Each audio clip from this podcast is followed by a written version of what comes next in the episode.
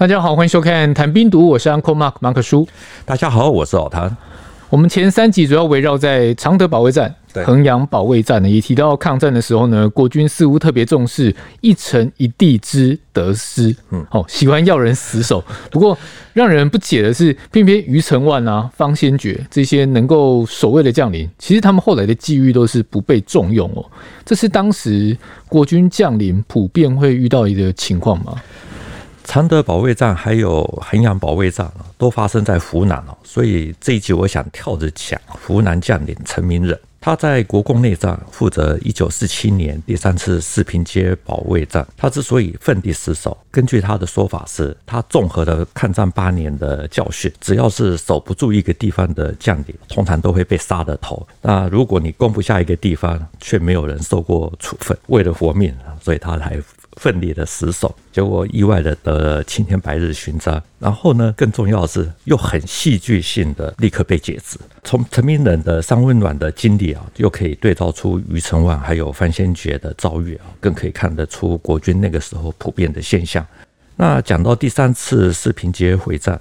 还有一点很值得提的是，有一位七十一军八十七师二六一团的上士排副，他才二十三岁啊，他的名字是廖军，他带了一个加强排，挡住了林彪东北民主联军的一个团，他的据点四度的被攻破，然后他们竟然四次硬推出去，整个加强排包括廖军在内，最后只剩下十个人，他也得了青天白日勋章，因为太过传奇，据说林彪后来下令，如果再遇到廖军，要抓活的啊。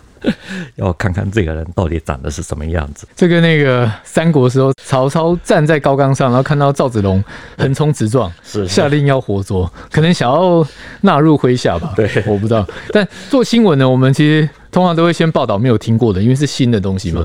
上市得到青天白日勋章，这是真的有这么一回事吗？第三次四平街战役的攻城战是从一九四七年六月十一日开始，防守的主力是陈明仁的第七十一军。六月二十日这一天呢，陈明仁的弟弟陈明信团长在这一天被俘。陈明仁在日记里面写说，他与弟弟通了最后一次的电话，有泪不敢流出来，怕影响士气。到了六月二十一日，四平街路西地区哈，铁路以西这个地方的最后一个地点丢了。铁路以东呢，也就是我们一般说的路东或道东这个守城战，从当天早上七点开始啊，大概整天落弹大概一万发以上。陈明仁在日记里面写说：“匪以为我军已溃。”可以立刻的打下道东，也就是路东。这个时候呢，七十一军八十七师的师长熊新民，他发现了火车站东南附近哦，有一个叫做傅盛全烧锅的据点，做白酒的一个工作坊。它的位置十分的重要，却没有人防守，因为这里刚好是位于八十七师也还有五十四师防区的中间，左翼跟五十四师防守的天主堂接壤，那右翼是天桥，所以是非常重要的一个点。那廖军因为过去作战很英勇，于是被指派带一个加强排去防守。临行之前呢，熊新民他还特别的亲自接见，而且给他们配备了两挺的重机枪。这感觉是做好见不到他们的准备了。是，有风萧萧兮易水寒，壮士一去兮不复返。廖军除了勇敢之外，他还有头脑。他一到之后，立刻加强正面的火力，纵深的设置之外呢，还把两个人编为一组，就在配合侧翼来牵制。如果说有民主联军通过的话，可以打击。另外呢，他还准备了大量的黄豆。到了六月二十六日啊，就在天主堂开始发生了激烈的争夺战。这个时候，东北民主联军六纵十八师五十四团啊，开始进锅烧锅这个据点。从那一天开始呢，廖军他率领的这个加强排，总共打退了四次的攻击。你确定廖军是带领一个排打退一个团？是。其实我们过去的节目上也有提到，战争是有内宣跟外宣啊，所以会有灌水啊，会有虚报。这件事的可信度高吗？这应该不会有假，因为国共两边的书刊哈，讲到四平街战役啊，其实描述都差不多。要比四平街更激烈的地方也真的很少。讲到四平街四次战役呢，又以第三次，也就是陈明仁防守的这次为最激烈。熊新民在他的回忆文里面写到说。他八十七师的防区又属锅烧的四进四出最为惨烈。那负责主攻这个据点的是我们刚刚提到十八师的五十四团。六月三十日那一天呢，他们在第四次撤出之后呢，林彪退兵了，廖军带领的这个加强排呢，也只剩下四个人啊，除了廖军之外。还有一位班长，一位勤务兵，另外战斗兵一位。八十七师的师长熊新民他说，他虽然没有亲眼看到，可是视察团很快来到四平街。他在报告里面就提到了廖军的守备。然后视察团一听如获至宝，于是去那里看了一下，然后又把廖军找去问，整个了解情况以后，就往上报。蒋介石就颁了一枚青天白日勋章给廖军。这样听下来，廖军真的是有勇有谋哦。是他为什么可以顶住一个团四次的攻击？简单归纳有三个原因啊，第一个当然就是他一定要够勇敢，这是绝对是首要条件啊。第二个，傅盛全烧锅这个据点前面的街道非常的狭窄，只有三公尺左右，两挺重机枪交叉就可以去应付对手的攻击。另外呢，负责主攻的十八师五十四团呢，他们在没有任何的侦察情况下，就以连为单位，贸然的开始发动进攻，这也给廖军带来的机会。你说他没有侦查就打了，对，这不太像当时解放军的风格吧？最主要是想要求快立功，因为那个时候四平街真的是危急万分，任何人都认为林彪一定可以打得下来。陈明仁日记呢，在六月二十三日，他写下来，他说今天是端午节，发了电报跟妻子表示永诀。过了三天，情势更危急，陈明仁在六月二十六日啊，他把将军府给脱了，准备遗嘱。随时准备要殉国，因为他说局势确已不可为。由于整个局面是对林彪有利哈，而且援军啊也刚出发不久，一些没有真正打过巷战的民主联军呢，就难免会出现轻敌的心态。他们根本没想到说真正死伤惨重是在道东，也就是路东。那当然，五十四团的打法也有问题，好像只会硬冲。猛冲一样是六纵十七师的其他团呢，那大部分在打巷战的时候是遇墙掏洞、遇屋炸墙。逐步推进，不太像五十四团的这种打法。那除了他们有点轻敌之外，还有其他的因素吗？第三个就是廖军在他的阵地前面撒满了黄豆，也就是大豆。民主联军在首次攻击的时候呢，挂在天桥附近的两袋黄豆就突然间打开，满满的黄豆就这样子沿着柏油马路这样滚下来。攻击部队踩到了以后呢，纷纷跌倒。那这个时候碉堡里面的。机枪火舌就喷出来，场面是非常的惨不忍睹。那这个黄豆的功效呢，是八十七师一个排长啊，就无意间发现的。只要把大豆撒在柏油路上面哦，比做什么任何的障碍物啊，还有防御工事都还要好。刚开始的时候，熊新民他说不太相信，后来团长要他去实地看一看。啊，他一看，任何一个全副武装的士兵在铺满大豆的马路上呢，走不到三步路就纷纷跌倒，而且还爬也不太好爬起来。他立刻就全面的推广，只要是据点前面有柏油路的，一律都要铺上。刚这一段，我想到一个很 老牌的好莱坞电影，叫《小鬼当家》，他也用弹珠让人跌倒。不过那个是电影场景，是在战场上用黄豆这一招，我是真的比较。我是无法置信的，我我以为你要说撒豆成兵。廖军其实真的就是这样子顶住了四天的攻击啊，因为那个时候打得太惨烈，也没有人靠近。有一种说法是，他到了最后一天的时候，枪声稍微稀疏了，已经受伤的廖军呢，他走出碉堡想要取水，外面躺着几十具敌人的尸体，然后他突然间发现到说，哎，还有这个民主联军丢弃的一些机枪啊。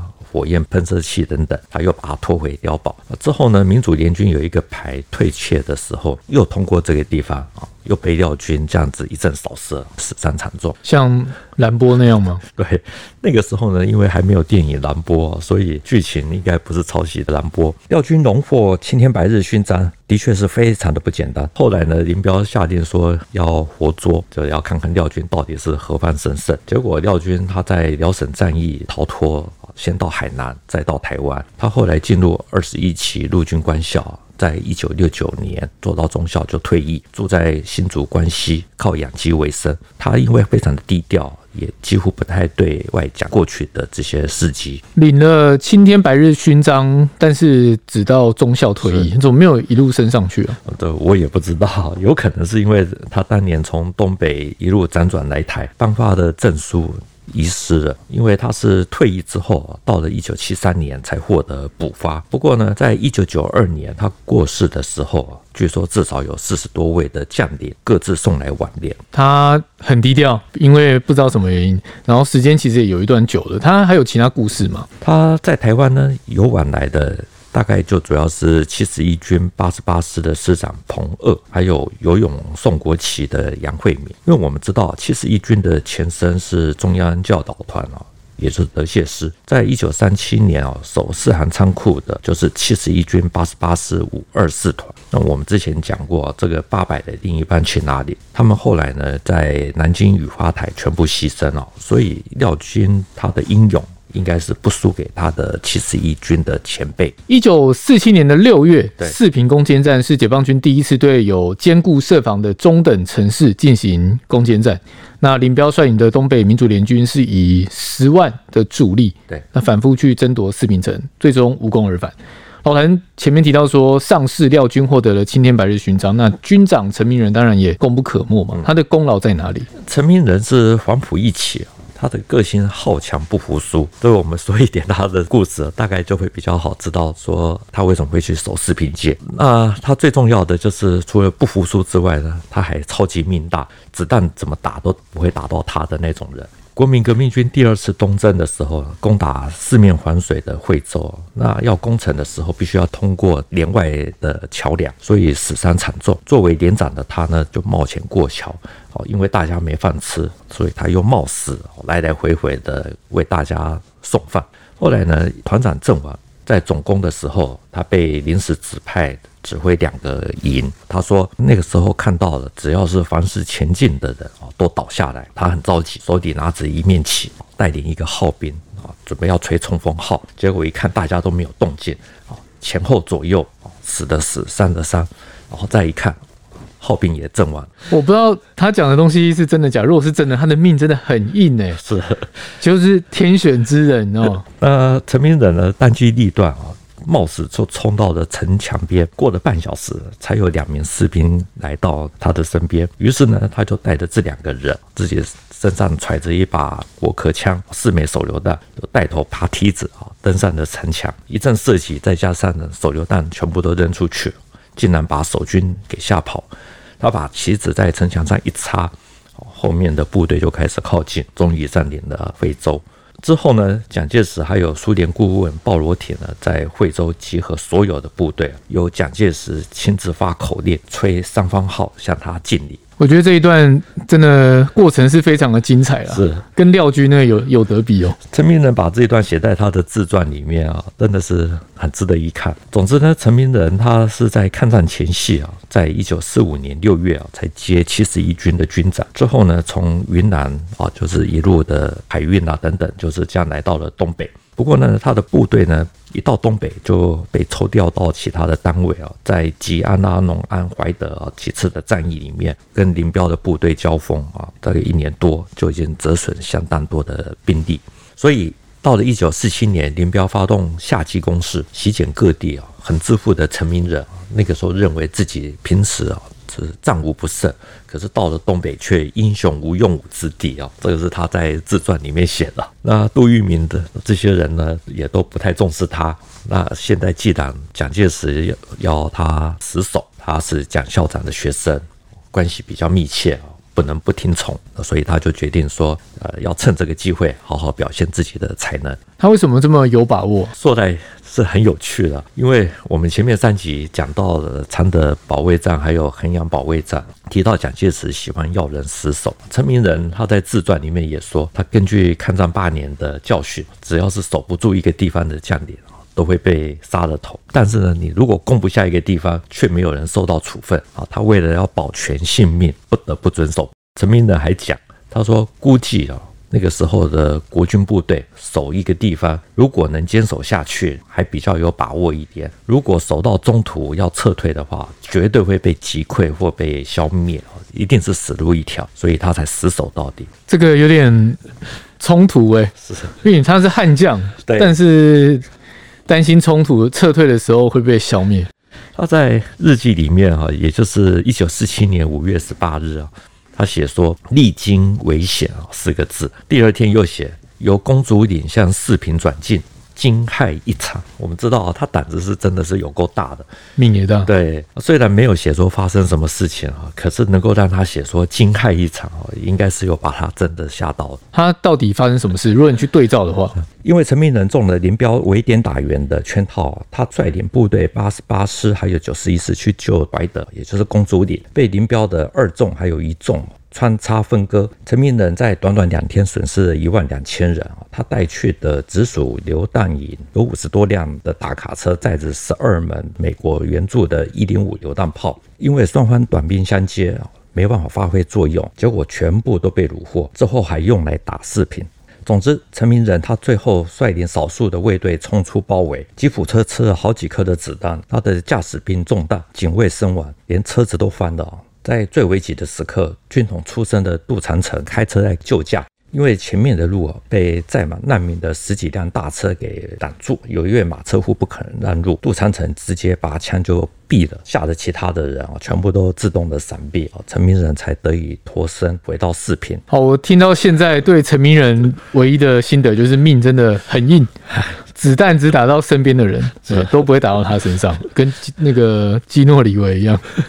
好，这是开玩笑的啊。那他既然下定决心要死守，陈明仁怎么做？陈明仁很清楚国军的特性啊，所以他下定决心死守啊。除了要面子啊，另外他也想把他在抗战的时候，他在云南龙陵啊、松山与日军作战，亲身体会到日式的守城术啊，就是把这一套用在四平街。所以第三次四平街战役的时候呢，防守的主力是七十一军，这我们前面提到。可是他因为五月的时候损失惨重，他实际上可用的部队只有一万八千人，另外还有一万六千人是属于保安团啊什么那些比较杂牌部队。那陈明仁。基本的安排就是八十七师守路东，八十八师守路西啊，其他的这些保安团等等就看情形调配。另外，他他还加强了防守，很霸气的把一些四平街不必要的工厂啊、建筑啊啊，全部通通都拆掉，清空色戒。另外，就是在很多的工事啊设置雷区啊等等。